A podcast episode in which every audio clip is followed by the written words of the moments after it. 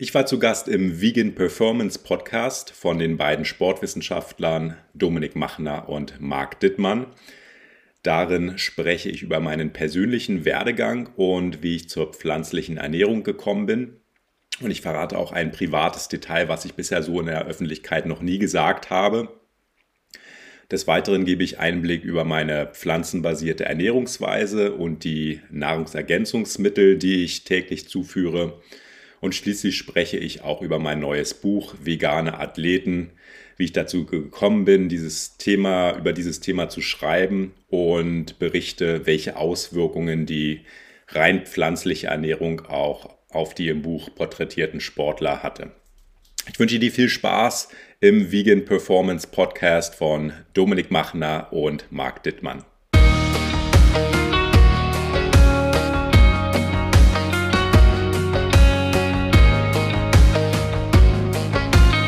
Herzlich willkommen zum 38. Vegan Performance Podcast. Heute haben wir den Sebastian Finis zu Gast und das wird eine zweigeteilte Folge. Das heißt, der erste Teil wird bei uns sein und wenn ihr dann weiterhören wollt, dann müsst ihr zum Sebastian zum Podcast. Erzähl uns doch mal, wie dein Podcast heißt. Und herzlich willkommen erstmal. Danke, dass du da bist.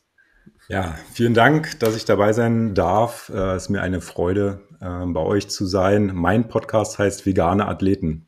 Dein Podcast für pflanzliche Sporternährung und Fitnesstraining. Also im okay. Prinzip äh, machen wir das Gleiche. ja, ich glaube, der Fokus ist aber vielleicht doch noch mal ein bisschen anders. Da müssen wir auch noch mal drüber sprechen, wie wie du das quasi angehst. Du bist ja von Natur aus Sportwissenschaftler, hast an der Deutschen Sporthochschule Köln studiert. Vielleicht erzählst du uns erstmal was darüber, wie du jetzt darauf gekommen bist, Sportwissenschaft zu studieren. Weil als ich das Leuten dann früher erzählt habe, dann war es ja, okay, und was macht man jetzt damit? Fast so, als wenn das irgendwie so ein Germanistikstudium wäre und man hätte gar keine Jobs. Wie war das bei dir? Warum hast du das gemacht? Also mir war schon ganz früh klar, was ich mal werden möchte. Ähm, nicht Fitnesstrainer, das vorweg. Ähm, ja, also während, also schon be lange bevor ich Abitur gemacht habe, ähm, wollte ich eigentlich ähm, Sportjournalist werden, ähm, insbesondere Sportmoderator im Fernsehen.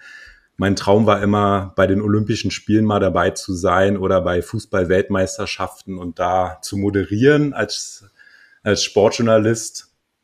Und hat nicht ganz geklappt. Ähm, jetzt bin ich da, wo ich bin. Aber das war sozusagen die Intention, warum ich als Sportwissenschaften studieren wollte. Denn ich habe ähm, den Schwerpunkt Medien und Kommunikation gewählt. Früher hieß der auch Sportpublizistik. Und diesen Schwerpunkt, also ich habe ähm, noch auf Diplom-Sportwissenschaften studiert. Ja, ich war damals der einer der letzten ähm, Studiengänge, die noch ähm, auf Diplom studieren konnten. Ähm, zwischen 2002 und 2006 war ich in Köln Genau, und diesen Schwerpunkt, also nach, äh, nach dem Grundstudium, nach zwei Jahren, konnte man sich dann spezialisieren. Es gibt halt fünf verschiedene Schwerpunkte und einer von denen war halt äh, Medien und Kommunikation, der darauf abgezielt hat in Richtung ähm, Sportjournalismus. Den gab es halt nur in ähm, Leipzig, nee, nee, in Leipzig nicht, in München und in Köln. Ja, in anderen ähm, Städten gab es halt äh, diese Spezialisierung nicht. Und ja, dann konnte ich mich entscheiden zwischen München und Köln. Und ich habe mich dann halt für Köln entschieden, weil ich unbedingt diesen Schwerpunkt machen wollte.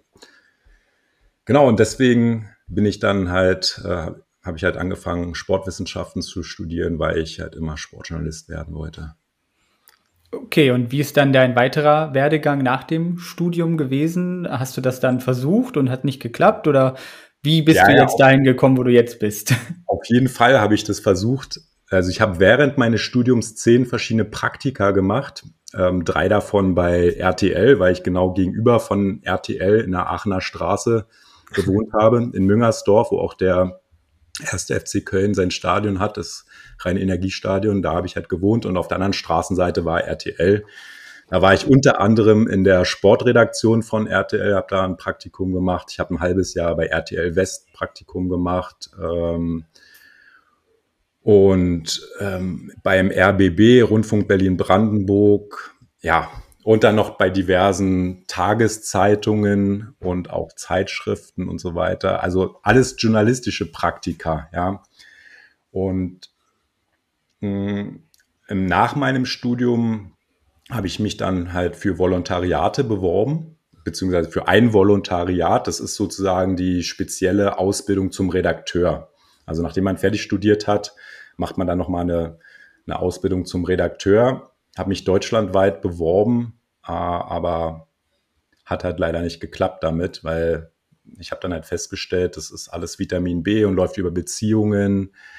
Es gibt halt immer nur einen Volontariatsplatz pro Jahr, pro Redaktion und pro Sender und das äh, deswegen hat es nicht ganz gereicht. Und ich bin dann halt irgendwie in den Printbereich gerutscht, also schon während meines ähm, Studiums. Ähm, durch die Praktika, die ich gemacht habe, habe ich dann halt auch schon als freiberuflicher Journalist sozusagen gearbeitet. Ähm, auf mich ist halt eine, eine polnische Redaktion ähm, die nannte sich Gigasport, also es ist eine, eine Kindersportzeitschrift. Die sind auf mich ähm, zugetreten und haben gefragt, ob ich diese Gigasport, die es in Polen gibt, nicht auch auf dem deutschen Markt machen möchte. Und habe ich gesagt, ja, kann ich machen, gerne, klar. So sammle ich noch weiter Erfahrungen. Und dann habe ich halt angefangen, ähm, für diese Gigasport zu arbeiten als Textchef. Hatte halt auch so ein ja, Autorin, die halt für diese Zeitschrift geschrieben hatte. Ich hatte halt ein Budget, was ich halt verteilen konnte, habe sehr viel auch selber ähm, geschrieben. Und so bin ich halt so ein bisschen in diesen Printbereich dann halt reingerutscht und habe halt ähm, durch diese Aufgabe ähm, auch mein Studium finanziert. Einmal im Monat bin ich dann halt nach Warschau geflogen zur Schlussredaktion, um dieses äh, Magazin zu finalisieren. Und ähm, ja, das waren sozusagen schon während des Studiums so meine ersten journalistischen, praktischen Erfahrungen, die ich gesammelt habe. Und so bin ich halt statt im, beim Fernsehen mehr im Bereich ähm, Printjournalismus gelandet. Und ähm, nach meinem Studium, äh, wie gesagt, habe ich mich halt versucht zu bewerben für Volontariate, um dann nochmal diese Redakteursausbildung zu machen. Ähm, dadurch, dass es nicht geklappt habe, habe ich halt versucht, mich als freier Journalist über Wasser zu halten und es ist halt unheim, unheimlich schwer, gerade weil halt äh, immer mehr Redaktionen halt sparen mit Geldern und eher Leute entlassen, als dass sie neue Leute einstellen. Und äh, deshalb habe ich mir parallel ähm, das Fitnesstraining aufgebaut als Einnahmequelle. Habe dann ganz klassisch angefangen, im Fitnessstudio als Fitnesstrainer zu arbeiten, damals bei ähm, Fitness First. Da habe ich halt angestellt als Fitnesstrainer gearbeitet, meine Erfahrungen da gesammelt und bin dann ähm, weiter zum ähm, Soho House. Ich weiß nicht, ob ihr das kennt. Das ist ein mhm. Private Members Club, was es halt in, ursprünglich gab es es in Großbritannien, dann auch in den USA und jetzt gibt es aber auch eins hier in ähm, Berlin. Das ist im Prinzip eine ähm, Luxus-Hotelkette, die halt aber auch ähm, unheimlich großen Fitnessbereich und Wellnessbereich haben. Ähm, da habe ich halt angestellt dann gearbeitet. Und die haben halt auch parallel ähm, Personal Training angeboten, sodass ich da halt sowohl als angestellter Fitnesstrainer gearbeitet habe und meine Kurse gegeben habe, aber auch so Einweisungen in die Geräte und Trainingspläne erstellt habe und zusätzlich halt dann die ersten Erfahrungen als Personal Trainer gesammelt habe. Das ist jetzt natürlich alles schon viele Jahre her und so habe ich mir die Erfahrung halt äh, zum Personal Training aufgebaut, bis ich dann irgendwann ähm, die Entscheidung getroffen habe, das komplett selbstständig zu machen, als Personal Trainer zu arbeiten.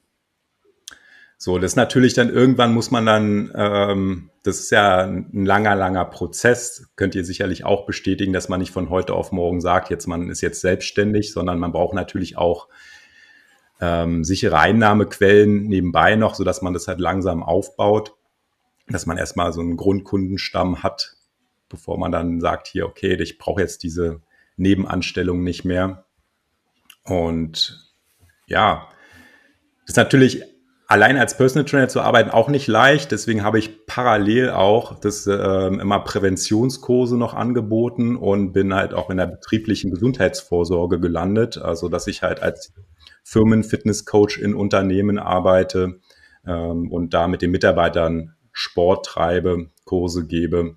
Und das parallel, das läuft eigentlich ganz gut. Also sowohl als Firmenfitnesscoach als auch als ähm, Personal Trainer zu arbeiten, das äh, kann dann die laufenden Kosten bezahlen. Und dieses journalistische, also hat sich, also ursprünglich war es halt mal, sag ich mal, 100% Journalismus und 0% äh, Fitnesstraining. Dann hat sich das halt aber verschoben. Dann war es halt 80% äh, Journalismus und 20% Fitnesstraining. Dann waren es irgendwann auf einem Level. Und jetzt ist es eher so, dass es, äh, dass ich halt zu 80% als Trainer arbeite und meine Einnahmen darüber generiere und dann zu 20% noch ähm, als Journalist. Wie ihr sicherlich auch gesehen habt, habe ich halt auch schon ein paar Bücher geschrieben. Also dieses journalistische Arbeiten sowohl äh, ja für irgendwelche Magazine als auch für äh, als auch das Bücherschreiben ist nach wie vor eine große Leidenschaft. Ja, ich habe halt auch sehr sehr lange noch für eine Basketball-Fachzeitschrift ähm, monatlich Artikel geschrieben. Ähm, die hieß die Five, also ja und war auch zwischendurch mal hatte auch mal ein eigenes Basketball-Magazin Forward. Ähm, wo ich als Chefredakteur gearbeitet habe, drei Jahre lang. So, das ist die journalistische Vergangenheit. Jetzt bin ich aber mehr Trainer. So, jetzt ist mein Monolog aber zu Ende. Ihr hättet mich auch gerne unterbrechen können. Auch wir hören gern zu. Gehört ja alles in die Vorstellung mit rein. Und ich würde sagen, du hast es ja schon ganz gut realisiert, deinen ursprünglichen ähm, Traum mit der Leidenschaft Journalismus und jetzt im Podcast, den du ja auch hast, das äh, verkörpert das ja quasi auch noch, ne? Und zusätzlich hast du ja, ja. auch ein Buch geschrieben und da hast du ja auch noch mal einige Athleten interviewt. Das heißt, da hat man ja das auch wieder mit dabei, ne? Vielleicht kannst du das mal ein bisschen vorstellen, wie es dann zu diesem Buch kam. Das ist ja was aus der aktuelleren Vergangenheit, ne? Beziehungsweise auch ne, nicht nur, wie es zu dem Buch kam, sondern wie du überhaupt dieses Thema vegan jetzt für dich entdeckt hast. Äh, kannst vielleicht ein bisschen was erstmal zu erzählen. Ja, das, das vegane Thema, also so vielleicht vorweg, also ich habe immer gerne Fleisch gegessen. Ähm, jetzt, wo ich selber mich größtenteils pflanzenbasiert ernähre, also fehlt es mir halt nicht. Also es, obwohl ich halt gerne Fleisch esse, fehlt es mir nicht. Ähm, und zu diesem veganen Thema gekommen bin ich wahrscheinlich wie viele andere auch, als es diese Vegan-Welle gab, ähm, der Film The Game Changers, den ihr sicherlich ähm, kennt, ja. der hat mich natürlich super inspiriert. Ja, ist natürlich ein, ein naja, sehr einseitig beleuchteter Film, ne, wo halt nur die, die, so ein bisschen Cherry-Picking, wo halt die guten Beispiele ähm, sich ausgewählt wurden, aber war natürlich super gemacht und das fand ich schon faszinierend, dass es halt ab, auf absoluten Spitzensportniveau möglich sein soll, ja, laut Film, äh, sich rein pflanzlich zu ernähren und trotzdem so Topleistungen zu erbringen. Und das wollte ich halt selber auch mal ausprobieren. Ähm, und im Zuge dieses Schreibens, dieses Schreibprozesses, äh, habe ich dann auch angefangen, mich pflanzlich zu ernähren. Das hat halt bei mir gesund, gesundheitliche Gründe. Mittlerweile würde ich das wahrscheinlich nicht mehr aus gesundheitlichen Gründen machen. Aber so, das war für mich sozusagen der Anreiz, das halt auch zu machen. Das ist mittlerweile, wie lange ist denn das her? Äh, fünf Jahre oder so. Vor fünf Jahren habe ich damit ungefähr begonnen. Ja. Warum würdest, kurze Zwischenfrage, warum würdest du es nicht mehr aus gesundheitlichen Gründen machen inzwischen? Weil das ist auch immer ein Thema bei uns. Ja, ja. Ähm, ich verfolge natürlich auch die, die, äh, äh, die Wissenschaft und so. Also das hieß ja mal, ja, das ist, sei irgendwie die gesündeste Form, sich zu ernähren. Mittlerweile ist man da halt auch ein bisschen weiter schon. Und ich bin immer noch davon überzeugt, dass es eine der gesündesten Formen ist, sich äh, pflanzenbasiert zu ernähren, aber nicht ausschließlich, ja, mit diesen ganzen Nährstoffgeschichten und so weiter. Ähm, das ist ja ein, ein Thema für sich ähm, dass man da durchaus halt auch Mängel haben kann, wenn man halt nicht supplementiert. Ähm, ja, aber ich bin schon davon überzeugt, dass es eine der gesündesten Formen ist, weil grundsätzlich in unserer Gesellschaft wird immer noch zu viel Fleisch gegessen. Und äh, ich glaube, halt zu viel Fleisch essen oder auch generell tierische Produkte zu essen, das ist ähm, nicht, nicht gesund. Ja, wenn man das halt reduziert. Man muss es ja nicht komplett lassen, aber wenn man es halt schon reduziert, macht es schon einen großen Unterschied, also gesundheitlich. Ähm, Aber das ist dann natürlich keine Begründung für eine vegane Ernährung, sondern halt überwiegend pflanzlich. Genau, ja. Ähm, die ursprüngliche, also die Frage, wie ich zu dem Buch gekommen bin, ne? Ja, oder auch einfach die, die veganen Athleten jetzt da rauszupicken. Was ja. war da so die, das Interesse? Also die Inspiration habe ich natürlich über The Game Changers bekommen und ich wollte halt mal schauen, ähm, ob das in Deutschland auch vegane Athleten gibt. Ja, also nicht jetzt irgendwelche Breitensportler, sondern halt Spitzensportler, die sich rein pflanzlich ernähren. Und daraufhin habe ich halt mit meiner Recherche begonnen. Ich habe halt alle möglichen Vereine, die es so gibt, in diversen Sportarten angeschrieben habe halt wirklich eine sehr fundierte Recherchearbeit geleistet, habe alle möglichen Pressesprecher angeschrieben oder Teammanager und so weiter, alles, was ich halt im Internet gefunden habe und einfach mal grundsätzlich die Frage gestellt, ob es irgendwelche Sportler in der jeweiligen Mannschaft gibt, die sich rein pflanzlich ernähren und wenn ja, äh, bitte den Kontakt herstellen. So und dann, das habe ich halt mit allen möglichen Sportarten ähm, gemacht. Und da habe ich halt unheimlich viele Rückmeldungen bekommen, also so von es ist ja auch nicht alles irgendwie im Internet zu finden von Sportler XY, dass sich der rein pflanzlich ernährt. Das manchmal kriegt, ergibt sich das, das durch Zufall, dass man das herausbekommt. Und ähm, ja, aufgrund dieser Prim Primärrecherche, die ich gemacht habe, habe ich halt unheimlich viel Feedback bekommen ähm, von Vereinen ähm, und Sportlern, die sich pflanzlich ernähren und ähm, also auf, auf, auf ähm, Spitzenniveau. Und ja, dann war halt die Idee, darüber ein Buch zu schreiben. Ja, und in dem Buch waren so meine zwei zentralen Fragen, ähm, aus welchen Gründen ernährt sich der Sportler halt ähm, pflanzlich und was macht es halt mit seiner Leistungsfähigkeit? In welchen Einfluss hat halt diese pflanzliche Ernährung auf seine Leistungsfähigkeit?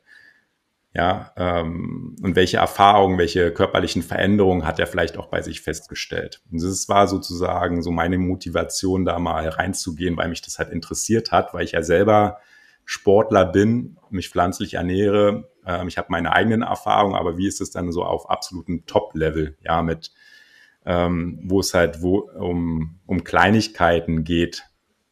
Ähm, ja.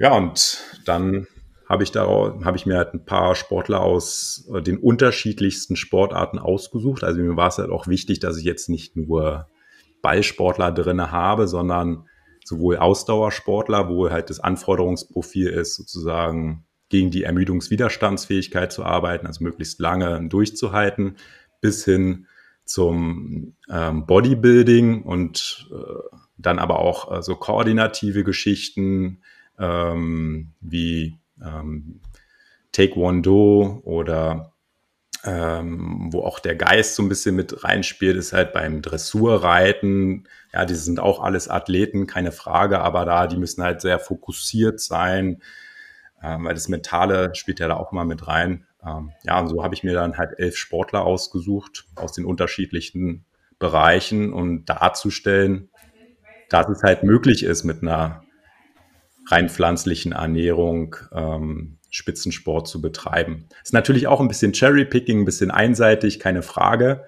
Ähm, aber ja, man kann mir auch Gegenbeispiele halt nennen. Ne? Kannst ähm, du irgendwie was dazu sagen, ob diese Sportler und Sportlerinnen sich vegan wirklich ernähren, also 100 Prozent, oder nehmen die dann doch hin und wieder mal ein Tierprodukt oder leben die vegan oder ernähren die sich nur vegan? Hast du da so ein bisschen nachgefragt?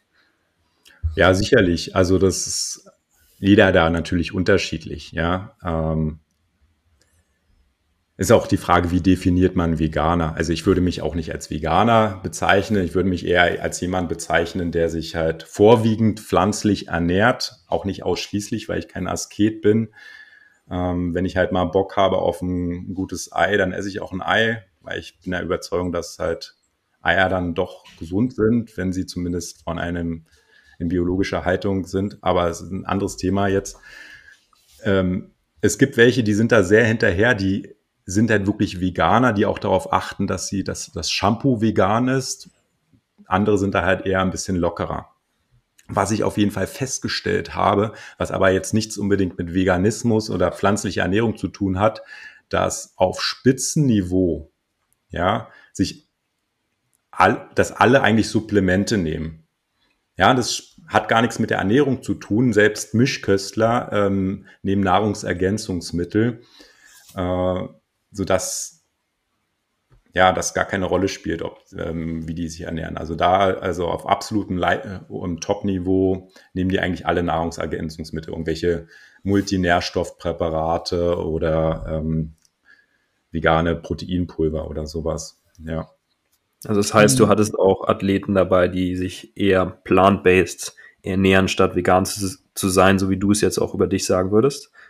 Ja. Oder waren die schon 100 also Prozent also pflanzlich nee, vor, Vorwiegend haben die sich ähm, pflanzlich ernährt. Ähm, aber so in die Tiefe bin ich dann halt auch nicht gegangen. Also ich habe jetzt nicht gefragt, ob die also jetzt die Dressurreiterin zum Beispiel Jessica von Bredow-Werndl, die Doppel-Olympiasiegerin auch geworden ist im Dressurreiten bei den Olymp ja, in Tokio, die hat auch vegane Reitstiefel. Ja, also, also nicht aus okay. Leder, sondern die ist zum Beispiel dann halt noch ein Tick mehr hinterher, dass sie halt auch die, die Klamotten vegan sind. Fehlt nur noch, Aber dass ihr Sport vegan ist, dann wäre sie ganz vegan. Ja, das wäre, das hat mich sowas von irritiert, also eine, ja. eine äh, Dressurreiterin, die dann so hinterher ist mit dem Vegan, auch mit ihren Schuhen, aber dann irgendwie nicht die Verbindung zu ihrem Sport macht oder vielleicht macht sie es und es ist so ein Gewissenskonflikt. Habt ihr darüber gesprochen? Weil Dressurreiten ist in, in jedem Fall, glaube ich, nicht mit Veganismus vereinbar. Das ist ganz typisch übrigens im Reitsport, dass viele Frauen dort äh, vegan leben. Das habe ich im Coaching auch schon erlebt. Ja, das ist natürlich mit der Tierethik, das sprichst du an, ne? Das ist halt die, die Tierhaltung. Darum geht's ja bei vegan. ja. Also sie, sie sagt, also die, äh, in, die hat ihren Reiterhof in Aubenhausen, das ist bei Rosenheim, also irgendwo südlich von äh, München. Ja. Und die hat halt darüber gesprochen und auch gesagt, dass alles sehr, dass sie sehr viel auf der Weide draußen sind und dass diese Haltung, die sie da haben mit den Tieren, ähm, ja, sehr, sehr gut sein soll. Wie es letztendlich dann nun wirklich ist. Ich war jetzt nicht vor Ort, aber ähm, das, was man zumindest sieht in den Videos und auch äh, auf den Fotos, sieht es schon, sag ich mal, nach einer Tierhaltung aus, die jetzt nicht überall bei anderen auch so ist. Man braucht natürlich auch viel Platz, ne, wenn man halt große Tiere hat, dass man die artgerecht irgendwie halten kann. Aber natürlich, das ist halt ein Hauptkritikpunkt schon so, ne? Man auf der einen Seite hält man hier Tiere und dressiert die auch. Aber ähm, wie geht das mit Veganismus äh, einher? Ne? Ähm, aber sie ist da, versucht das dann immer zu sagen, ja, wir haben es halt hier richtig gut in Aubenhausen auf unserem Reiterhof und ja sicherlich ein kleiner Gewissenskonflikt, auch wenn die Haltung gut ist, weil Ausbeutung von Tieren ist es ja in dem Fall trotzdem, auch wenn es den Tieren vielleicht verhältnismäßig gut geht. Das ist ja auch so wie, ich esse nur Biofleisch, den Tieren ging es ja gut. Ja, toll, sie werden trotzdem ausgebeutet und dann in dem Fall auch äh, gezielt getötet. Ähm, dann ist es damit eben halt nicht vegan, aber ist sie sich ja. vielleicht ja auch bewusst, dass das ein Konflikt ist. Also sie ist zum Beispiel auch Eier, hat sie mir gesagt, ja, aber vom, vom Bauernhof nebenan. Mhm. Okay, gut, dann ja. wäre sie Vegetarierin. ja. Wenn man das halt klar trennt, ja. Also ich deswegen so, ähm, ja. Veganer wird man dann wahrscheinlich nicht sein, wenn man das halt, äh, wenn man es halt nur ausschließlich macht, ja. Was haben denn die Athleten jetzt so gemeinsam, was haben sie denn so berichtet über ihre dann, nennen wir es einfach sehr pflanzenbasierte Ernährung? Wie hat sich das ausgewirkt auf ihre Leistungsfähigkeit? Was haben sie für Erfahrungen gemacht? Was haben sie für Probleme festgestellt oder positive Aspekte wie was, was, du hast ja gesagt, ne, da, da gibt es viele Dinge, um auf einen gemeinsamen Nenner zu kommen. Was vereint diese verschiedenen Athleten und Athletinnen dann?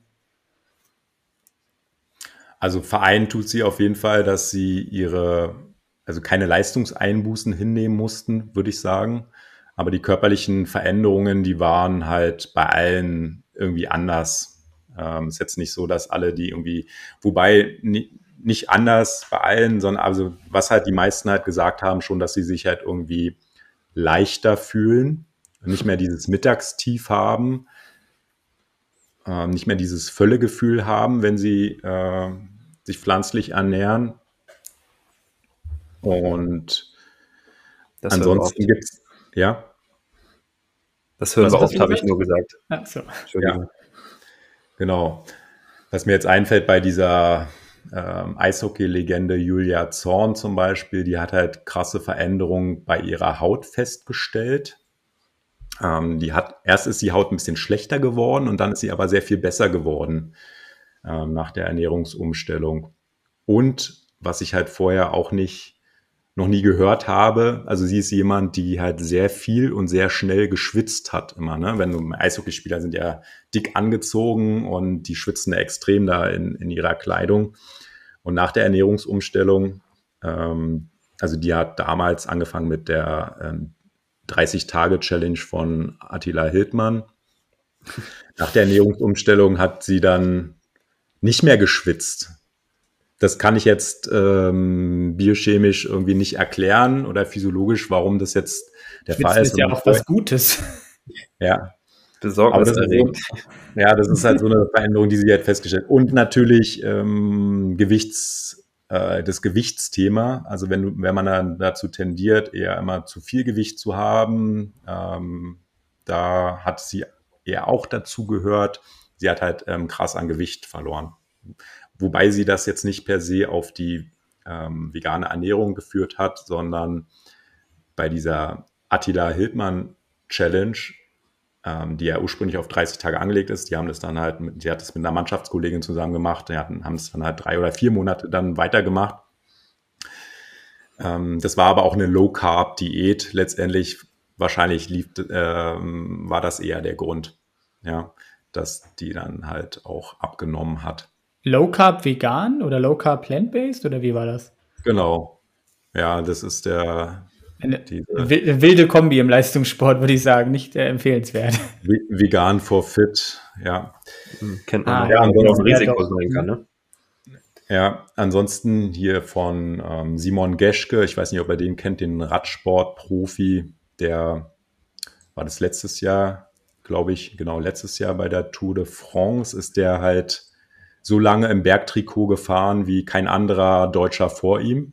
Kennt ihr den? Hm. Ja, doch, ja. der Name hat mir auf jeden Fall was gesagt. Ich glaube, wahrscheinlich Tagesschau oder Sportschau oder so irgendwie im Kopf geblieben. Obwohl ich auch Radsportler bin, kenne ich ihn nicht ganz sicher. Ja. Bist du auf demselben Niveau, Marc? du bist ja Mountainbiker, wobei Mountainbike fährt er ja auch. Genau. Und ja, genau, ähm, Simon Geschke, also der hat damals seine Ernährung umgestellt, weil er halt gesundheitliche Probleme hatte. Der hat halt immer irgendwie, äh, der hat halt mit seinem Knie zu tun gehabt. Und er hat halt ähm, nach, der um nach der Umstellung hatte er diese Knieprobleme nicht mehr. Ob es allein darauf zurückzuführen war, weiß man nicht. Er hat sonst, er meint, er hat sonst nichts verändert in seinem Training. Ähm, deswegen schiebt er das halt auf die Ernährung. Und er hat halt auch keine Krämpfe mehr gehabt, was er bei einer so einer Tour de France Etappe, wenn du da einen Krampf bekommst und dann halt den Anschluss zur, zur Gruppe verlierst, ist es meistens das Aus. Ähm, und das, mhm. das hat er dann halt nicht mehr gehabt. Es gibt, Wobei, ja, ich wollte nur kurz anmerken, dass es natürlich bei der ähm, vegane Ernährung zu einer erhöhten Ballaststoffzufuhr kommt und das ist durchaus mit weniger Kniebeschwerden bei Arthrose zum Beispiel assoziiert. Also das kann dann schon so sein und hätte er vielleicht auch anders hinbekommen, wenn er mehr pflanzlich gegessen hätte, aber so ist ja dann umso besser. Wobei, wenn man das dieses Jahr verfolgt hat, die Tour de France, da musste er irgendwann erschöpfungsbedingt aufgeben. Also das wäre dann wieder, würde halt wieder nicht so dafür sprechen. Das, das sagen wir jetzt nicht. Psst. Nee. Nee, aber so das ist das, was mir noch in Erinnerung geblieben ist, was er halt gesagt hat, dass er halt ähm, genau seine Knieprobleme in den Griff bekommen hat und ähm, keine Krämpfe mehr hatte danach. Ja. Und er hat übrigens auch mal eine, eine, Etappe der bei der Tour de France gewonnen. Ne? Also ist halt echt ein, ein super Fahrer und jeder, der mal irgendwie Radsport gemacht hat, der weiß, wie intensiv das ist. Also wenn man jetzt einen Monat lang jeden Tag irgendwie über 100 Kilometer Fahrrad fährt, das ist halt unglaublich, ja. Und das mit einer äh, pflanzlichen Ernährung, ähm, ja, möglich. In Was seinem Fall, da, ja, mal zu dem Simon Geschke, in seinem Fall komplett pflanzlich, we äh, weißt du das noch, wie es bei ihm war? Oder auch eher pflanzenbasiert? Was ist, was meinst du jetzt mit dem Pflanzenbasiert? Nee, Waschen ist schon rein pflanzlich. Rein also pflanzlich bei ihm. Genau. Nicht pflanzenbasiert, würde ja bedeuten, dass es halt äh, auch tierische Produkte hin und wieder zulässt. Nee, der ernährt sich wirklich rein pflanzlich. Ähm, da fällt mir noch eine Anekdote ein zu ihm äh, bei den Olympischen Spielen in Tokio. Die haben ja dann nicht 2020, sondern 2021 erst stattgefunden aufgrund von Corona. Da war der auch äh, für die deutsche Nationalmannschaft nominiert. Da gibt es ja halt ein Straßenrennen. Und dann haben sie halt einen Tag vor äh, dem Radrennen bei ihm Corona festgestellt. Und da musste er in ein Quarantänehotel. Und da hat er zum Beispiel, vielleicht kennst du den darüber, Dominik, weil da war der täglich bei ARD in der Sportschau und hat so ein ähm, Corona-Tagebuch gemacht. Da hatte ihm immer da haben sie ihn immer gefragt, ja, wie geht's ihm und so weiter und so fort. Ähm, die wurden da richtig, die haben da wie im Gefängnis gelebt.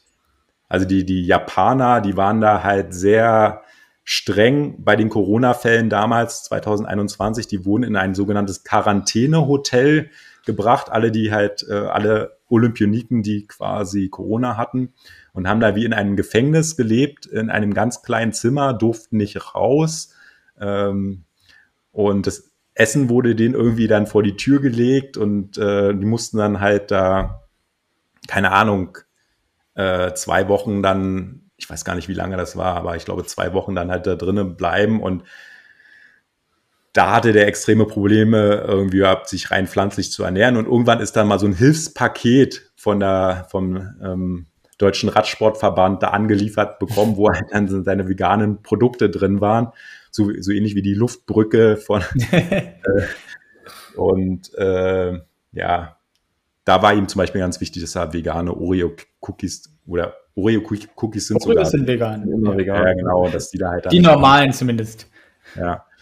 Das ist ganz witzig, dass dieser, gibt es auch einen TV-Beitrag, den kann man sich, glaube ich, noch angucken auf YouTube, wo er dann halt sein, sein Hilfspaket aufmacht, was alles drin ist und so weiter. Und äh, ja, war eine ganz witzige Story, äh, wie er da in einem Corona-Gefängnis bei den Olympischen Spielen gesessen hat. Und Oreos gefuttert hat. Ja. Hatte ich gerade auch Gut. zum Frühstück ein. Genau, gute, gute äh, pflanzliche Sporternährung, würden wir sagen, wirklich. Ähm, weil was mich interessiert hat, ne, erst ging es ihm gut mit weniger Krämpfen, weniger Kniebeschwerden und dann jetzt irgendwie erschöpfungsbedingt aufgeben. Das klingt ja so, wie es auch teilweise viele haben, wir ja auch, äh, Marc und ich, dass wir einfach erst positive Effekte hatten und dann haben wir aber festgestellt, okay, es kann auch Nachteile geben, wenn wir es eben so ein bisschen übertreiben mit dem äh, vollwertig pflanzlichen Gesundheitsperfektionismus. Wie war das bei den Athletinnen? Haben die auch irgendwie Probleme festgestellt im Nachhinein dann, vielleicht im zweiten Jahr oder generell gab es irgendwie auch Probleme, die aufgetreten sind? Ist auch das mit dem Gewichtsverlust angesprochen bei der Eishockeyspielerin. Durchaus ja auch äh, nicht von Vorteil sein muss in jeder Sportart, auch im Eishockey. Nicht, wenn man da Low Carb vegan macht, Muskelmasse verliert, Fett verliert, dann kann das ja auch äh, insbesondere in so gewichtsabhängigen Sportarten. Masse ist ja auch Macht im Eishockey, wenn man aufeinander prallt. Ja, also in ihrem Fall war das immer ein Thema, dass sie zu viel Gewicht hatte, also Julia Zorn. Ähm, insofern ist es ihr eigentlich entgegengekommen und äh, das wurde ihr auch immer angeraten, ja, ein bisschen Gewicht zu verlieren, dann bist du jetzt schneller und so weiter. Ähm, und jetzt auch hier die äh, Taekwondo-Kämpferin Jasmin Richter ähm, im Kampfsport, egal in welchem, ob es jetzt nun Boxen ist oder Ringen oder halt Taekwondo, ist halt Gewicht auch immer ein Thema, weil die ja in Gewichtsklassen eingeteilt werden und die müssen halt, bevor die einen Wettkampf haben, immer auf, ähm, auf die Waage gehen und dann können die in, in der bestimmten Gewichtsklasse ähm, kämpfen. Und sie hat halt gesagt, aufgrund dieser veganen Ernährung ist es mir auch leichter ge äh, gefallen, mein Gewicht zu halten. Ja, ähm, sonst musste sie sich immer ein Stück weit runterhungern, um wieder in ihrer Gewichtsklasse zu kämpfen. Ähm, und so war sie eigentlich das ganze Jahr immer über auf dem, auf dem gleichen Gewichtsniveau. Also in den Sportarten ist es schon von Vorteil. Aber ich glaube, das ist jetzt ähm, das Abnehmen ist jetzt auch nicht per se immer, immer der Fall, je nachdem, wie man sich ernährt. Man kann sich auch total ungesund ernähren mit, mit, mit süßen Sachen und dann würde man halt wahrscheinlich auch kein Gewicht verlieren oder halt viele, ähm, viele Kohlenhydrate essen, Nudeln oder so. Ne? Ja. Mhm. Insofern. Also die haben keine negativen Sachen festgestellt oder ihr habt einfach nicht drüber geredet, Ach so, ja, also nee, über die, also das war eher so die Gespräche, die ich geführt habe, die Interviews waren eher immer in, in, in Richtung das Positive. Ähm, hm. gut, die Leute, die es nicht gut vertragen, die machen es dann natürlich auch nicht so ja. lange, äh, hören dann wieder auf. Dann könnte man ein Buch schreiben, wahrscheinlich Ex-Vegans im Sport oder so, dann würden diese Sachen rauskommen. Genau, also die wollen natürlich, also der Sport steht an oberster Stelle, ne? die sind halt Profisportler. Und wenn die dann feststellen, sie können ihre Leistung nicht mehr halten oder vielleicht sogar verbessern, dann, dann, dann ändern die den was. Und die Ernährung ist halt ein elementarer äh, Bestandteil in der sportlichen Leistung. Und dann werden die ja, würden die sich ja nicht mehr äh, pflanzlich ernähren, wenn sie feststellen, ich kann meine Leistung nicht mehr erbringen. Ja, insofern äh, sind mir jetzt keine negativen Sachen in Erinnerung äh, von den Sportlern, die das berichtet haben. Sonst ähm, ja, wären die wahrscheinlich auch nicht in meinem Buch drin, dann wären sie wahrscheinlich ja. keine veganen Athleten mehr. Ja. Das ja, vielleicht haben ja auch einige dann das erste 100% vegan probiert, hatten dann doch irgendwelche Beschwerden, ohne dass ich da jetzt irgendwie drauf rumhacken will, aber haben dann quasi die tierischen Lebensmittel doch so hin und wieder wieder reingepackt, was dann natürlich auch aus Unwissenheit durchaus äh, passieren kann. Zum Beispiel, dass man die falschen pflanzlichen Proteinquellen dann im Sport isst und auf einmal sich nur noch von Kidneybohnen ernährt. Das mhm hm, wäre interessant zu wissen, ob das vielleicht auch so ein Grund ist, warum die sich nicht hundertprozentig vegan ernähren. Wieso? Wie, was ist denn bei dir jetzt so der Grund? Du hast ja gesagt, du äh, hast das ursprünglich gemacht für die Gesundheit, dann hast du festgestellt, tierische Lebensmittel in kleinen Mengen sind doch auch gesund. Ähm, und jetzt machst du es ja irgendwie so fast vegan sozusagen. Was ist denn der Grund, dass du jetzt nicht sagst, Mensch, komplett vegan geht doch auch zum Beispiel aus ethischen Gründen? Ja, wahrscheinlich, weil ich dann doch ähm, auch ein Genussmensch bin und wenn ich jetzt irgendwo eingeladen bin, will ich jetzt auch nicht der Partypooper sein und sagen, nee, das esse ich nicht und ich will halt keine, keine Extrawurst sein. Und wenn, wenn da halt mal ein bisschen Käse im Salat drin ist, dann sage ich nicht, okay, esse ich nicht oder ähm, dann, dann, dann mache ich das auch. Ich würde jetzt nicht selber auf die Idee kommen, mir tierische Produkte zu kaufen, aber wenn ich jetzt das als Beispiel irgendwo eingeladen bin und da ist halt oder jetzt im, im, Kuchen von der Oma ist dann halt ein Ei mit drin, dann sage ich nicht, Omi, äh, die extra den Kuchen für mich gebacken hat, nee, esse ich nicht, sondern dann, dann würde ich das auch essen, ja. Mhm. Aber ich würde halt nicht, ich kaufe mir halt selber keine tierischen Produkte und das ist mir wichtig und das ist, macht halt auch den Alltag halt aus zu über 90 Prozent, ja. Mhm. Wie oft ist Was? man, man irgendwo und ist woanders? Also ja, und ich, ich lebe ja in Berlin und äh, ich habe mal gehört, dass Berlin auch die Haupt, vegane Hauptstadt in der Welt ist. Also mit Wien vielleicht. Was? Wien, Wien ist auch noch krass. Ja, also was wir, was wir hier an Auswahl haben an Restaurants, also rein, rein veganen Restaurants, aber auch jedes andere Restaurant hat immer ganz viele ähm, vegane Gerichte mit drauf. Also das ist halt super einfach, wenn man irgendwo ist. Und ähm, das macht halt auch Spaß, um mal verschiedene Sachen auszuprobieren. Ja, vegane Italiener, die halt alle Pizzen vegan machen und ähm, das ist, ist halt macht schon Spaß oder viele asiatischen Restaurants auch. Dann hätten wir ja ähm, hätten wir ja letzte Woche den Podcast in Berlin noch live machen können. Wir waren nämlich auch in Berlin auf der Veginale, Dominik und ich. Ah, Mann, ja. Schade. Ja, da haben wir, haben wir vegane Currywurst gegessen. Bei, am Alexanderplatz war das. Ja. Gibt es wahrscheinlich auch total oft, oder? So vegane Currywurst. Ich, ich esse keine Currywurst, aber das stimmt. ja, dachten wir uns. Äh, was nimmst ja. du denn für äh, Supplemente so als Sportler oder was empfiehlst du deinen Klientinnen dann auch im Sport, wenn das ja vielleicht Veganer sind oder auch nicht Veganer, was nehmen die da? Was nimmst du selber? Also ich habe jetzt keine Kooperation mit irgendeinem Nahrungsergänzungsmittelhersteller, auch wenn vielleicht in, bei einem oder anderen YouTube-Video ähm, äh, noch irgendein Link drunter steht, aber ich habe keinen. Geht jetzt eher um den Stoff, also nicht um die Firma unbedingt, sondern um den Stoff eigentlich. Ich muss mal hier das, äh, die Dose beiseite stellen im Hintergrund. so, Bier ist vegan oder was war das? Spricht aber nicht für einen Sportler. Was? Äh,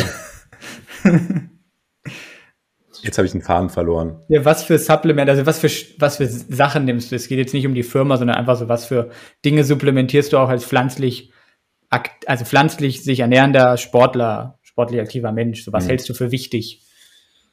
Ja, also ich, ich selber nehme ähm, veganes Proteinpulver. Also ich habe jetzt keine, also ich habe jetzt schon eine Marke, wo, wo ich sage, da, da schmecken die halt sehr gut, egal welche Geschmacksrichtung man wählt. Darfst du gar nicht ähm, gerne verraten, das interessiert die Leute mal sehr. Ja, ich, also ich nehme von Rocker Nutrition No Way. Ähm, ja, nehme ich die, auch. Ist gut. Finde ich gut. Genau, die lösen sich halt auch sehr gut in Wasser auf und äh, kann man auch instant Haferflocken mit reinmachen und schmeckt dann trotzdem noch, wenn man halt ein paar Kohlenhydrate haben möchte. Ähm, das sozusagen empfehle ich auch meinen Klienten jetzt nicht speziell Rocker, äh, dieses No Way, aber also grundsätzlich halt auch ein ähm, Pflanzen, ein pflanzliches Proteinpulver nach dem Krafttraining zu nehmen. Also viele sind da halt natürlich ein bisschen kritisch, weil wegen den ähm, künstlichen Süßstoffen, ob das jetzt so langfristig gut ist oder nicht und wissen halt nicht genau, was drin ist. Da muss man halt auch so ein bisschen Aufklärungsarbeit leisten. Ähm, ich nehme es jetzt, ich trinke jetzt nicht täglich einen Proteinshake, ähm, nur so ein, sondern ich gucke mal nach oben, weil da meine, meine Dosen stehen. Da steht der Manager, der sagt, jo, du musst jetzt hier noch mal ein bisschen Werbung machen, sonst kriegst du keine Gratisdosen mehr. Ja. Ähm, nee, habe ich ja, ich kriege ja keine Gratisdosen, ich kaufe mir das ja alles selber. Ähm, genau. Und also nach dem Training trinke ich halt einen Shake und da mache ich halt ähm, auch ein bisschen Kreatin mit rein. Ähm, und also er hat veganes Proteinpulver, Kreatin, extra noch ein bisschen. Und äh, hab ich, dann habe ich noch so ein Multinährstoffpräparat mit äh, Vitaminen und Mineralstoffen drin, in Kapselform, was ich halt nehme. Ähm, Vitamin D3 und K2 als extra Pille, also nicht Pille, sondern auch in Kapselform. Und seit neuestem auch Kurkuma, ähm, wobei seit neuestem stimmt nicht. Das nehme ich jetzt mittlerweile auch schon seit einem Jahr, weil das halt Kurkuma entzündungshemmend. Ähm, und ich habe, das ist halt auch, ich geht jetzt vielleicht sehr ins Private, aber das war auch der ursprüngliche Grund, warum ich halt mit meiner ähm, Ernährungsumstellung angefangen habe, weil ich halt eine ähm, Autoimmunerkrankung habe, eine entzündliche Erkrankung des Darmes, ähm, Colitis, Colitis ulcerosa. Das kommt immer in Schüben hin und wieder. Und äh, um diese Entzündung zu hemmen, sollte man, ja, sich, also hilft eine pflanzliche Ernährung. Ja. Also ich habe damals, ähm, haben die Medikamente bei mir irgendwie nicht mehr geholfen und dann, ja, alles, was mit dem Darm zusammenhängt, ist natürlich Ernährung ähm, stark daran beteiligt. Und da habe ich halt von einem Tag auf den anderen aufgehört, tierische Produkte zu essen. Und dann sind meine Symptome auf einmal verschwunden. Und dann habe ich das halt wirklich auf diese ähm, pflanzliche Ernährung geschoben und bin halt dann dadurch auch dabei geblieben. Irgendwann später habe ich dann wieder mal einen Schub bekommen, ob trotz pflanzlicher Ernährung, also ist dann wieder zurückgekommen. Also vielleicht war es nicht ausschließlich der Grund, aber es ist trotzdem halt besser geworden in meinem Fall. Mhm. Mhm. Und ja, ähm, ich habe ja auch Fett, also diese, diese, diese äh, Colitis ulcerosa, da kriegt man halt Durchfall und so weiter. Das heißt. Hat ein Freund von mir auch, also ich. Ja, ist der, der Stoffwechsel arbeitet total schnell. Also alles, was du isst, geht sehr schnell durch und ich ähm, wenig, also ich glaube, dass nicht alle Nährstoffe, die du zu dir führst, wirklich im Körper ankommen, weil es einfach so, relativ ja. schnell durchgeht. Ja. Mhm. Und das hat dann, ich habe mich halt immer sehr schlapp gefühlt, auch energielos. Und das habe ich dann darauf geschoben, dass ähm, nicht mehr die, die Vitamine im Körper ankommen, weil sie halt einmal die Nährstoffe, die ich zu mir führe, also ich esse sehr viel Obst und Gemüse und trotzdem habe ich das Gefühl, irgendwie schlapp und energielos zu sein. Und das hat dann dazu geführt, dieses Multinährstoffpräparat zusätzlich noch zu nehmen mit extra Vitamin und extra Mineralstoffen, dass wenigstens ein bisschen was im Körper ankommt. Und das hat, dann ist es halt wirklich besser geworden. Da habe ich mich dann wieder ähm, energiegeladener gefühlt. Also ich in meinem Fall, ich glaube, das ist halt ein sehr individuelles Thema, das Ernährung.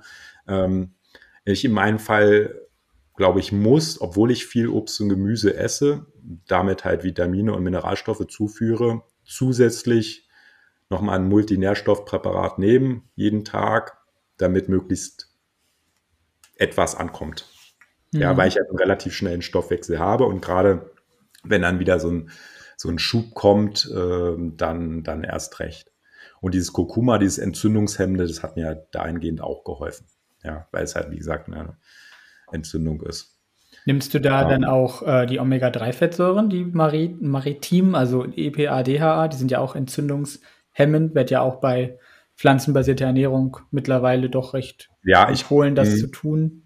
Das habe ich mal extra supplementiert auch, aber ich glaube, das ist auch äh, mit in dem äh, Proteinpulver und in diesem Multinährstoffpräparat äh, mit drin. In diesem Bist du Kapsel. sicher? Weil das eigentlich Ölform ist. Das heißt, es ist sehr schwer in, mit den anderen Nährstoffen ja, zu kombinieren. Ja, mal gucken. Ja. Von Rocker gibt es ein Pulver, wo es mit drin ist, aber relativ gering konzentriert, meine ich. Und mhm. Qualität weiß man natürlich auch bei Pulverform nicht. Öl ist wahrscheinlich sicher. Ja, ich, ich habe das auf jeden Fall mal ähm, extra supplementiert. Vielleicht sollte ich das auch wieder machen. Ich muss, äh, muss da mal drauf schauen. Ja.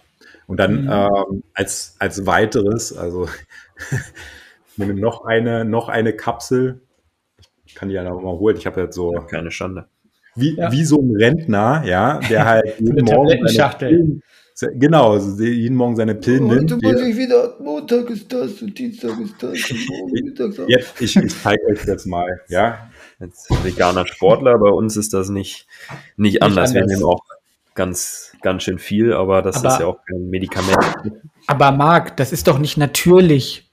Ja, direkt ungesund. natürlich ja. gesund, unnatürlich ungesund. So Leute. Oha, jetzt kommt er. Aber das ist nicht das, was ich meinen Klienten empfehle. Ne? Das ist halt mein, also. Ja, du bist ja auch also, ein Sonderfall, ne? Du, jeder deiner Klienten hat ja Colitis ulcerosa. Ja, ja, genau. Das habe ich übrigens so im Podcast oder in der Öffentlichkeit noch nie erzählt. Also ihr seid die Ersten, weil es halt schon sehr eher ein unangenehmes Thema ist. Aber ich habe halt kein Problem damit, irgendwie authentisch zu sein. Also ich, ich finde das wichtig, dass man zeigt, auch damit kann man sportlich aktiv sein Deswegen ja. finde ich gut, dass du darüber sprichst. Das also all in one, okay. Das ist halt so ein, ich bin ja jetzt nach keiner Marke gegangen, sondern rein, rein Inspiration. Also hier ist halt, also Vitamin B12 äh, nehme ich, nehm ich natürlich auch extra, aber das wäre halt hier auch mit drin. Ähm, genauso wie Vitamin D ist ja auch mit drin, wobei ich das auch nochmal zusätzlich jetzt gerade in der dunklen Jahreszeit supplementiere. Aber was ich halt hier bei diesem Urquelle All-in-One-Supplement halt geil finde. Ähm, ja, Heidelbeerfruchtsaftpulver, Johannisbeerenfruchtsaftpulver, Sauerkirschextrakt, Himbeerfruchtsaftpulver, Erdbeerfruchtsaftpulver, Apfelpulver, Bambusextrakt, Betain, Vitamin B6, Brokkolisaftpulver, Grünkohlsaftpulver. Wilde Kombi. ja, braucht man direkt kein Obst und Gemüse mehr essen, ne?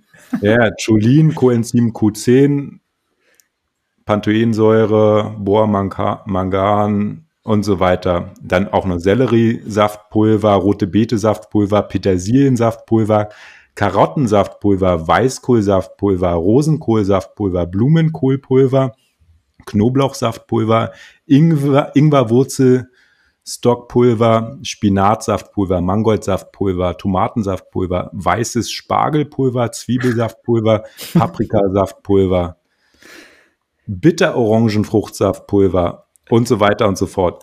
Also. Daraus könnte ja. man jetzt so ein Reel bauen. So, was nimmst du als Veganer alles täglich, dann liest du diese Sachen vor. Ja. But wait, there's more. Also das, äh, davon halt eine Kapsel pro Tag. Dann habe ich hier Full Spektrum Kurkuma, eine Kapsel, ja, entzündungshemmend. Und dann, was ich jetzt noch nicht gesagt habe, für die Lebergesundheit, äh, Mariendistel mit Artischocke und Löwenzahn. Ja, sowas nehme ich auch gern mal. Wie, wie, hoch ist das Kurkuma dosiert? Weil das in hohen Dosen auch lebertoxisch sein kann. Nur mal so. Ja. Ja. Ähm, Deswegen fasst das so nicht zusammen. Aber wenn es über eine Dosierung okay ist, ist es okay. Naja, äh, dadurch, dass ich ja, also wie gesagt, also in meinem Fall, wenn jetzt nicht viel hängen bleibt ne, und ich halt sehr viel schnell ausscheide, ähm, ähm, ist mit der Überdosierung halt schwierig, glaube ich. Äh, aber das ist halt deswegen kann man das halt nicht verallgemeinern. 550 Milligramm pro Kapsel Kurkuma. Mhm. Ähm, weiß jetzt nicht, ob das jetzt so hoch ist, aber jetzt Kurkuma ist jetzt in dem Multinährstoffpräparat zum Beispiel nicht drin. Ne? Also mhm. was halt in unserer Ernährung halt irgendwie zu kurz kommt, ist halt äh, der, die Bitterstoffe. Man soll ja möglichst alle möglichen Geschmackrichtungen in der Ernährung halt involvieren. Also süß, süß salzig, sauer ähm, und dieses Bittere, was jetzt zum Beispiel in Artischocken drin ist, das ähm, kommt halt in unserer Ernährung halt schon ein bisschen zu kurz. Ich weiß nicht, kennt ihr die Heidelberger sieben Kräuter? Habt ihr davon schon mal gehört? Das ist halt nee. Der Name sagt mir nichts, aber ich nehme auch immer so ein bitter Kräuterspray für die Verdauung. Ich habe auch den einen, dass mir ein bisschen hilft, wenn man sonst so Wildkräuter auch kaum noch in Ernährung drin hat. Und dann hat man das damit nochmal verdauungsunterstützend. Welche ja, Kräuter sind das, die da drin sind? Ähm, das ist Anispulver, Kümmelpulver, Fenchelpulver. Wermutpulver, Schafgabepulver, Bibernell, Wurzel, Wurzelpulver und Wacholderpulver. Und dann nimmt man einfach eine Messerspitze und rührt das halt in heißes Wasser ein und trinkt das halt wie einen ganz normalen Tee und da hat man dann halt ähm, gute Bitterstoffe und das wurde mir damals empfohlen, als ich eine ich habe mal so eine Ernährungsberatung, so eine Ayurveda-Ernährungsberatung bekommen. Und da wurde mir das halt empfohlen, dieses, äh, dieses Bittere. Und das ist halt wie so ein Abendritual bei mir, dass ich halt dann noch so einen, bitteren Tee äh, vom ins Bett gehen halt dann trinke.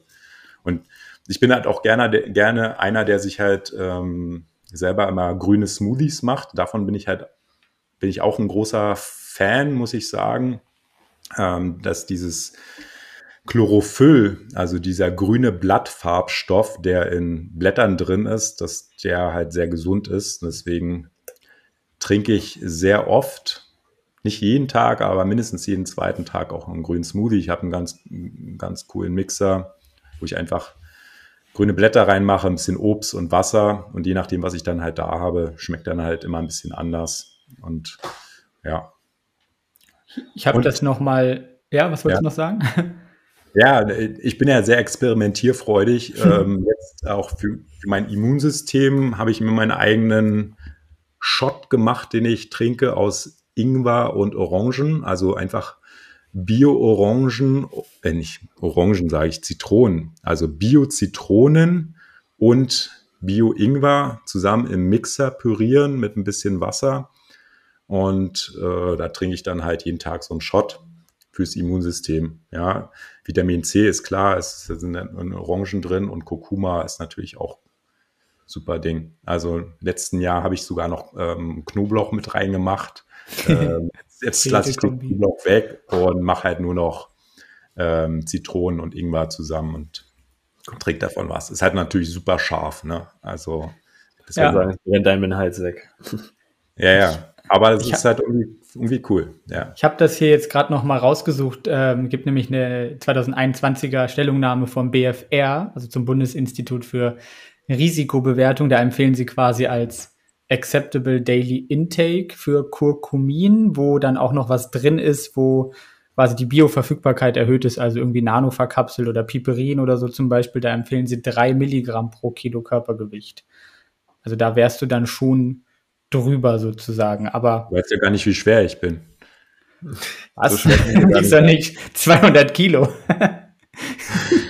ja, sieht man nicht, ne? Was, ja. äh, was ich für einen Unterkörper habe. Genau. Ähm, 200, ja? Nein, 300, 3 Milligramm pro Kilo Körpergewicht. Also du hast ja 550 Milligramm, glaube ich, gesagt, ist das jeden Tag. Ja. Genau, dann wärst du, was, du wiegst ja wahrscheinlich 80, 90 Kilo, weiß ich nicht, oder? Ja, so äh, 85 ungefähr. Ah ja, genau. okay. Ja, also da gibt es halt potenziell lebertoxische Wirkung. Ist jetzt nicht bewiesen, aber es ist so eine Vorsichtsmaßnahme, dass man da sagt, nicht zu viel. Und wenn ich und das, das, als Gegenmaßnahme nehme, hier mit Artischocke und Löwenzahn. Ja, ich glaube, so funktioniert das nicht. Wie im Bodybuilding. Ja. Die eine Substanz, dann dafür gegen die Nebenwirkung die andere, andere Substanz. Kann man auch ja. mit Heilkräutern machen. Ja, ja wenn ich dann, ähm, was für Symptome kriegt man? Äh, wann sollte ich dann damit aufhören mit dem Kurkuma? Uh, was für Symptome man kriegt. Hier steht eben lebertoxische Wirkung, aber was das dann Naja, also, Lebersymptome sind natürlich tendenziell eine Ikterus, irgendwie gelbe Augen können das zum Beispiel sein, aber dann ist natürlich auch schon sehr, sehr spät. Also ja. potenziell wäre das, glaube ich, so eine Vorsichtsmaßnahme, das nicht zu tun, auch wenn man keine Symptome hat. Ja, okay, interessant. Mhm. Ja. Ja, es ist, äh, ist natürlich, ja, ich bin halt immer wieder am Anpassen und Ausprobieren und so weiter und so fort. Ich glaube, diese perfekte Ernährung ist halt ein, etwas, was man halt nie irgendwie hinbekommt. Ja? Und ja. ähm, ist jetzt auch nichts, äh, was man alles irgendwie dauerhaft macht. Ähm, ja. Genau, ist ständige Veränderung drin. War bei uns ja auch so. Wir haben auch dann Sachen gemacht, dann haben wir es wieder nicht gemacht. Und jetzt, glaube ich, haben wir einen ganz guten Weg für uns gefunden, oder Marc? Auf jeden Fall. Und ja. das sind ja auch Themen, die gehen jetzt schon ein bisschen weg von vegan und auch Performance. Ne? Das ist ja, ja. dann eher Gesundheit, nicht das Thema von den veganen Athleten, über die du geschrieben hast. Gibt es da noch was, was du vielleicht als spannende Erkenntnis oder Essenz so aus den Interviews, aus den Gesprächen teilen kannst, was du jetzt bisher noch nicht gesagt hast? Du hast gesagt, positive Effekte waren mit dabei, wie ähm, verbesserte Leistungsfähigkeit kam so ein bisschen mit rein, weniger Müdigkeit oder Mittagstief, sowas hören wir tatsächlich auch sehr oft. Mhm. Und sonst negativ, genau. hast gesagt, gab es nicht so viel.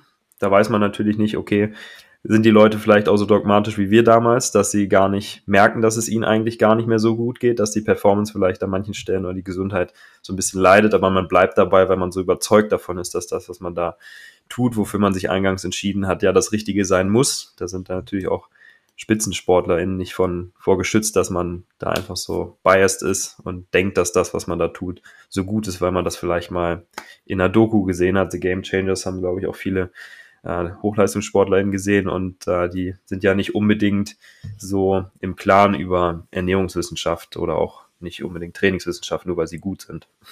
Mhm. Ja, also man setzt sich natürlich ganz anders mit der Ernährung auseinander, wenn man seine Ernährung umstellt. Ne? Dann muss man halt gucken, was, wo ist was drin und so weiter, sodass ähm, das halt eigentlich ein positiver Nebeneffekt ist, dass die sich nach der Ernährungsumstellung auch ganz anders mit dem Thema auseinandersetzen. Ne? Ähm, also hier Andreas Lute beispielsweise, äh, der jetzt spielt jetzt beim ersten FC Kaiserslautern Fußball, mhm. Torwart der hat damals mit seiner Ernährungsumstellung angefangen. Ähm, also, also grundsätzlich sind die meisten aus ethischen Gründen ähm, ernähren die sich vegan.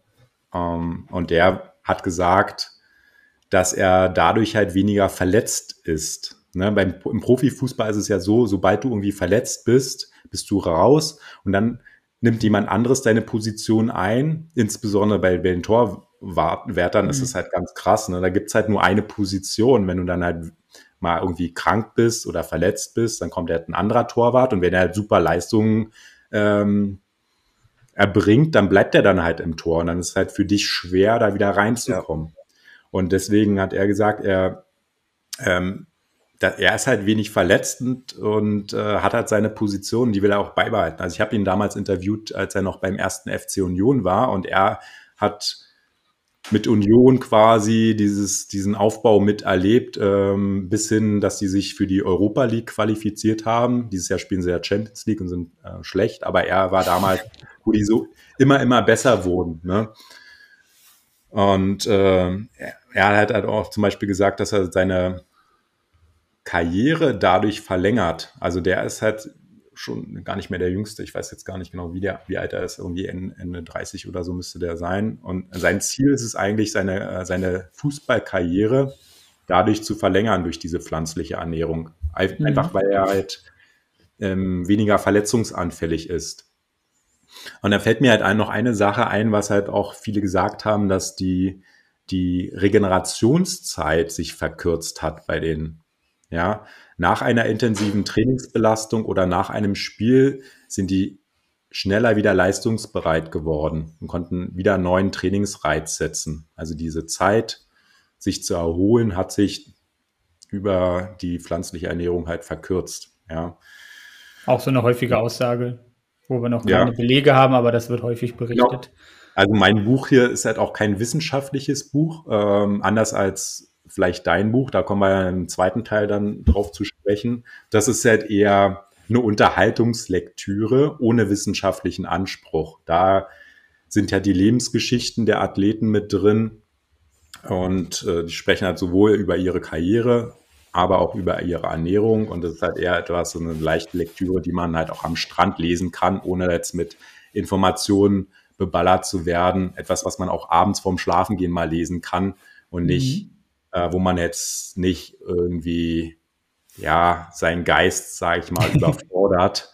ja. Ähm, ist ja bei vielen Fachbüchern halt schon so, dass man da halt ähm, klar im Kopf sein muss, sonst nimmt man halt davon nichts auf. Und das ist eher ganz locker geschrieben. Und mhm. ähm, das war halt zum Beispiel auch ein Grund, also oder eine, eine, ich habe halt sonst vorher nur Fachbücher geschrieben, also bis auf das davor, das ging auch schon mehr in die Richtung, aber davor waren es halt eher ähm, fachliche Bücher oder Ratgeber besser gesagt. Und ich wollte mehr in dieses Creative Writing reingehen, also selber kreativ schreiben mit Wörtern und Spielen, ähm, irgendwelche Metaphern, Geschichten erzählen und so weiter. Das macht mir halt persönlich mehr Spaß, während dieses Fachbuch, Sachbuch, Ratgeber schreiben, das ist eher ein Handwerk, was man erlernen kann. Äh, aber dieses, diese schreiberischen Skills nicht unbedingt äh, gefordert sind. Und hier in dem Buch werden eher so Geschichten erzählt. Und da kann man auch sehr viel mehr mit der Sprache spielen und sich selber mehr als auch als Autor austoben. Ähm, das macht halt dann irgendwie mehr Spaß, äh, ja, um da halt auch dabei zu bleiben. Ähm, mhm. Ist ja auch ein Buch, was ich über zweieinhalb Jahre geschrieben habe, äh, was, weil es halt auch gar nicht so einfach war, ähm, ja, erstmal diese ganze Recherche, dann, ähm, bevor du interviewst, musst du dann natürlich dich auf das Interview vorbereiten, dann musst du dann einen Termin finden, was halt mit vielen äh, Profisportlern auch gar nicht so leicht ist. Dann machst du den Termin, das Interview, was dann ähm, zwei Stunden lang ist, dann machst du nochmal einen Folgetermin, äh, weil die Zeit nicht gereicht hat.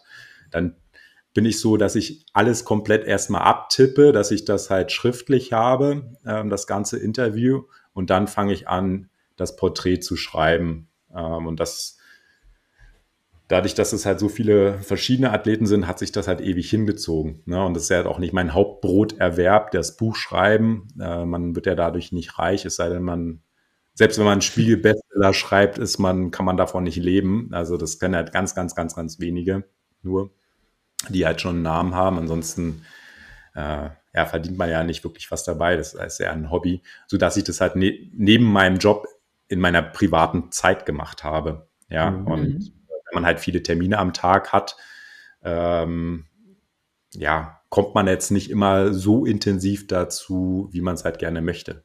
Als, als Personal Trainer bin ich ja Dienstleister ne, und viele haben halt auch am Wochenende Zeit, äh, nur am Wochenende Zeit zu trainieren, sodass ich im Prinzip auch sieben Tage in der Woche arbeite, ja, ähm, mit irgendwelchen Terminen. Äh, ja, ähm, so dass es halt äh, sich halt ganz schön hingezogen hat, der ganze Schreibprozess. Mhm. Übrigens, da fällt mir ein, da war ja schon ein Athlet, den ich hier mit drin habe bei euch im Podcast, der Matthias Milkereit, Europameister ja. im Bodybuilding. Fand ein bisschen schade, dass er nicht einen Satz darüber verloren hat, dass er zum einen einen Podcast mit mir macht, zum anderen. ja, stimmt. Ich habe das gesehen, aber er hat nichts darüber gesagt. Zum anderen äh, äh, in dem Buch mit einem Porträt verewigt wurde. Ähm, ich habe die Folge natürlich angehört. Äh, ja, hat er wohl ja. vergessen. Erzähl unseren Zuschauern doch ruhig nochmal, wo findet man mehr über dich dann in den sozialen Medien? Wo kann man dein Buch kaufen? Hast du eine Internetseite, dass die Leute nochmal, abgesehen davon, dass sie die Folge gleich weiterhören bei dir auf dem Podcast, dann auch mehr von dir erfahren können? Ja, also mich findet man, also meine Homepage äh, als Trainer sebastianfinis.com. Ja, man findet mich halt auf allen möglichen ähm, sozialen Kanälen, auf YouTube, Instagram, ähm, LinkedIn und äh, Facebook. Und ansonsten, was das Buch angeht, das Buch kann man halt bestellen auf veganeathleten.com, ja, so wie das Buch heißt, veganeathleten und dann .com. Und da gibt es halt dann noch diverse Zusatzinformationen zu den einzelnen Athleten. Also es ist jetzt nicht nur eine reine Verkaufsseite, sondern man kann sich da Bilder von den verschiedenen Athleten anschauen, hat da einen Steckbrief, dann äh, ist auch das Lieblingsrezept von den Athleten mit drauf. Also es lohnt sich da auch mal so einfach drauf ähm, zu gucken. Mhm. Genau. Dann ähm, Podcast mache ich ja auch noch, vegane Athleten. Ähm, und wenn man meinen Namen bei Google eingibt, dann kommt man eigentlich nicht an mir vorbei. vorbei. bin, hab, bin eine gläserne Persönlichkeit im Internet. Ja, ja ich auch. Ich hätte nochmal eine Frage zum Buchtitel, den hast du wahrscheinlich schon auch selber gewählt, ne? wenn dein Podcast ja auch so heißt, vegane Athleten. Oder war hey. da der Verlag mit involviert? Weil ich würde mir jetzt ja. als inzwischen ethisch veganer Athlet wünschen, dass dann auch wirklich in so einem Buch auch nur vegane Athleten vorzufinden sind und nicht pflanzenbasierte Athleten. Das könnte ich mir vorstellen, dass es viele so ein bisschen abschrecken würde, wenn sie dann die Porträts lesen und hören, dass die äh, Reitsportlerin dann ja doch Eier ist zum Beispiel. Ja, ja, darüber habe ich mir gar nicht so intensiv Gedanken gemacht, dass äh, was du jetzt sagst, das ist halt ein, aber es ist natürlich ein äh, valides Argument. Also ursprünglich war der Titel eigentlich der vegane Athlet und ähm, macht jetzt keinen großen Unterschied ja, zu dem Thema, aber der Titel sollte eigentlich der vegane Athlet heißen. Und auf dem Cover war auch äh, Matthias Milkereit ähm, mit seinem Body, also als er Europameister geworden ist. Da wollte ich halt mit diesem Bild ausdrücken, dass, also das, das Hauptklischee, was man ja hat, äh, ja, wo kommen denn die Proteine her, wenn ich mich halt äh, nur pflanzlich ernähre? Und das wollte ja. ich halt direkt außer Kraft setzen mit einem aussagestarken ähm, Coverbild, indem ich halt da halt einen Bodybuilder draufsetze. Ne? und der, dass man so aussehen kann und auch genug Eiweiße bekommt, wenn man sich halt pflanzlich ernährt. Das hört man ja immer wieder. Ja, wenn du jetzt keine tierischen Produkte isst, wo kommen die Eiweiße her? Ja. Dann habe ich mir aber gedacht, okay, der, dieses, dieser Titel und also das passt dann vielleicht doch nicht so, dass sich da viele von abgeschreckt fühlen, wenn sie da halt ein Bodybuilder drauf sind, weil das halt nicht das gesamte Buch widerspiegelt, weil da halt noch viele andere Athleten dabei sind aus anderen Sportarten, die jetzt nichts mit Kraftsport zu tun haben. Deswegen habe ich das ähm, bisschen allgemeiner, also vegane Athleten geschrieben und ein neutraleres Bild halt gewählt. Ja. ja ähm, und ähm, zu dem Thema, was du jetzt angesprochen hast, ja, wenn da jetzt nicht alle äh, vegan sind, also die sind schon, äh, ernähren sich äh, rein pflanzlich, aber die leben vielleicht nicht immer ähm, wirklich als Veganer bis hin zum veganen Shampoo, um da auch nochmal zurückzukommen. Ähm, deswegen müsste man, wenn man es genau nimmt, irgendwie auch anders, komplett anders nennen, ja, das, das Buch. Aber das ist halt, ähm, deswegen ist es halt eher ein, ein, Sachbuch und kein Fachbuch mit wissenschaftlichem Hintergrund und ja. Zweite Auflage ja. kommt. Ja? Zweite Auflage kommt oder zweite Version irgendwann mit äh, den wirklich nur veganen Athleten. Wäre ja auch. Genau. Ja. Und das Ding ist, wenn du so einen Aufwand betreibst, ja, ähm, du kontaktierst die, recherchierst dafür, führst die Interviews und dann während des Interviews kommt dann irgendwann raus, okay, die sind jetzt gar nicht zu 100% vegan. Ähm, dann stellst du dir die Frage, wenn du das als Hobby machst hier, ja, und wenn das jetzt nicht dein Hauptding ist, ich habe jetzt schon so viel Zeit jetzt investiert in diese Person, ähm, lasse ich die jetzt raus, weil die etwas gesagt hat, was vielleicht nicht 100% da ähm, reinpasst oder nehme es jetzt einfach mit und sage, okay, dann ist es halt so, das ist halt auch nur ein Mensch und der macht halt so das Bestmögliche. Ja, und ich habe mich dann letztendlich dann für den Weg jetzt entschieden, äh, ja, aber wenn man es komplett korrekt macht, dann würde man so nur hundertprozentige reinnehmen, aber ähm, dann möchte ich auch hier von dem Verlag bezahlt bekommen, jeden Monat 2000 Euro, dann mache ich das auch schick. Mhm. Ja, klar, ja, also finde ich einfach so schade, dass so viele Sportler sich dann auch selber als vegan sehen oder sogar dann ne, behaupten äh, in Interviews oder so, sie wären vegan und haben aber gar nicht verstanden, was vegan überhaupt bedeutet. Das, ja. Da fehlt wirklich noch eine Menge Aufklärungsarbeit, damit das nicht mehr passiert, weil es eben sonst auch so ein falsches Bild erzeugt. Ja, ich glaube, das ist auch eher so ein, so ein Trendding, ne? Ja, das ist um leider. cool, vegan zu sein. Und ich bin halt Spitzensportler und ich bin halt ein veganer Athlet, dass ich halt vielleicht der eine oder andere auch damit, äh, ja, dass er halt sich darüber halt vielleicht auch ein bisschen vermarktet und ja, ich tue was Gutes für die Tiere, äh, macht es auch vielleicht der Umwelt ein bisschen zuliebe und so weiter. Und dass es halt eher so, so ein, wie so ein positives Label ist, was ich halt auf ja, mein Sportler-Image packe. Ja. Ähm, und was letztendlich dahinter steckt, ich meine, ich betreue die ja nicht äh, und ich weiß ja nicht, ob das halt auch alles zu 100 Prozent stimmt, was die mir gesagt haben, aber ich muss es halt dann irgendwie glauben, ne? wenn ich ja. jetzt so hinterfrage, so okay, dann, dann wäre dieses Buch niemals entstanden. Ähm, lebe ja nicht mit denen zusammen und weiß, ob sie das halt wirklich machen oder ja. Eigentlich müsste man dann halt wirklich so ein äh, hin und wieder mal nachfragen nach einem Jahr äh, interviewen und wie, wie läuft's denn so? Ne? Ist ja auch interessant, ne? Wie lange halten die das halt auch, äh, durch? Äh, oh. oder war das halt nur so ein, ich bin mal mit auf den Zug aufgesprungen ähm, ja. Da gibt es ja auch diverse, auch Schauspieler und so weiter, die genau das, was ich gerade erklärt habe, ähm, das halt, ja, weil es halt ihr Image vielleicht aufwertet, das halt machen und dann, ob es in Wirklichkeit so machen, äh, weiß man halt immer nicht. Ne? Und so ist es halt mit, mit, mit vielen prominenten Persönlichkeiten oder bei, bei Sportlern und so weiter. Das Problem ja. hat die Game Changers ja auch, da sind, glaube ich, auch nicht alle Athleten wirklich vegan, sondern manche nur plant-based von der Ernährung und vom Wording her liest sich natürlich vegan Athleten besser als irgendwie pflanzenbasierte äh, Athleten, weil in der Gesellschaft ja vegan einfach so präsent ist. Nur was wir jetzt die letzten ja. Jahre beobachtet haben, ist, dass der Veganismus einfach so krass verwaschen ist und dass diese ethische Message überhaupt nicht mehr transportiert wird und dass es irgendwie nur noch um Ernährung geht und dass dann gewisse Ausnahmen halt okay sind. Und da könnte man argumentieren, und es gibt Stimmen, die sagen, okay, das schadet vielleicht dem Veganismus sogar langfristig mehr, als dass es nutzt, wenn man so viele ähm, Leute hat, die jetzt flexitarisch unterwegs sind. Ja. Und beim, wir sind uns wahrscheinlich einig, also jeder, der irgendwie mal schreibt, ähm, ohne das jetzt ein, ähm, für die Bildzeitung zu arbeiten, aber beim Titel muss man auch wirklich darauf achten, dass sich halt das verkauft. Ne? Auf jeden also, Fall. Ja, deswegen muss man vielleicht auch einen Titel wählen, der vielleicht ein bisschen provokant ist oder vielleicht auch, weiß ich nicht, wie ich das halt beschreiben soll, aber das Cover und der Titel sind elementar dafür verantwortlich, ob sich jetzt ein Buch verkauft oder nicht. Ja, das ist das erste, was man sieht und das erste, was man halt liest, ist das, was vorne drauf ist. Dann, ja, drehe ich das Buch um und lese mir dann halt hier die Rückseite durch und gucke mir das an. Und dann als nächstes schlage ich das Buch erst auf.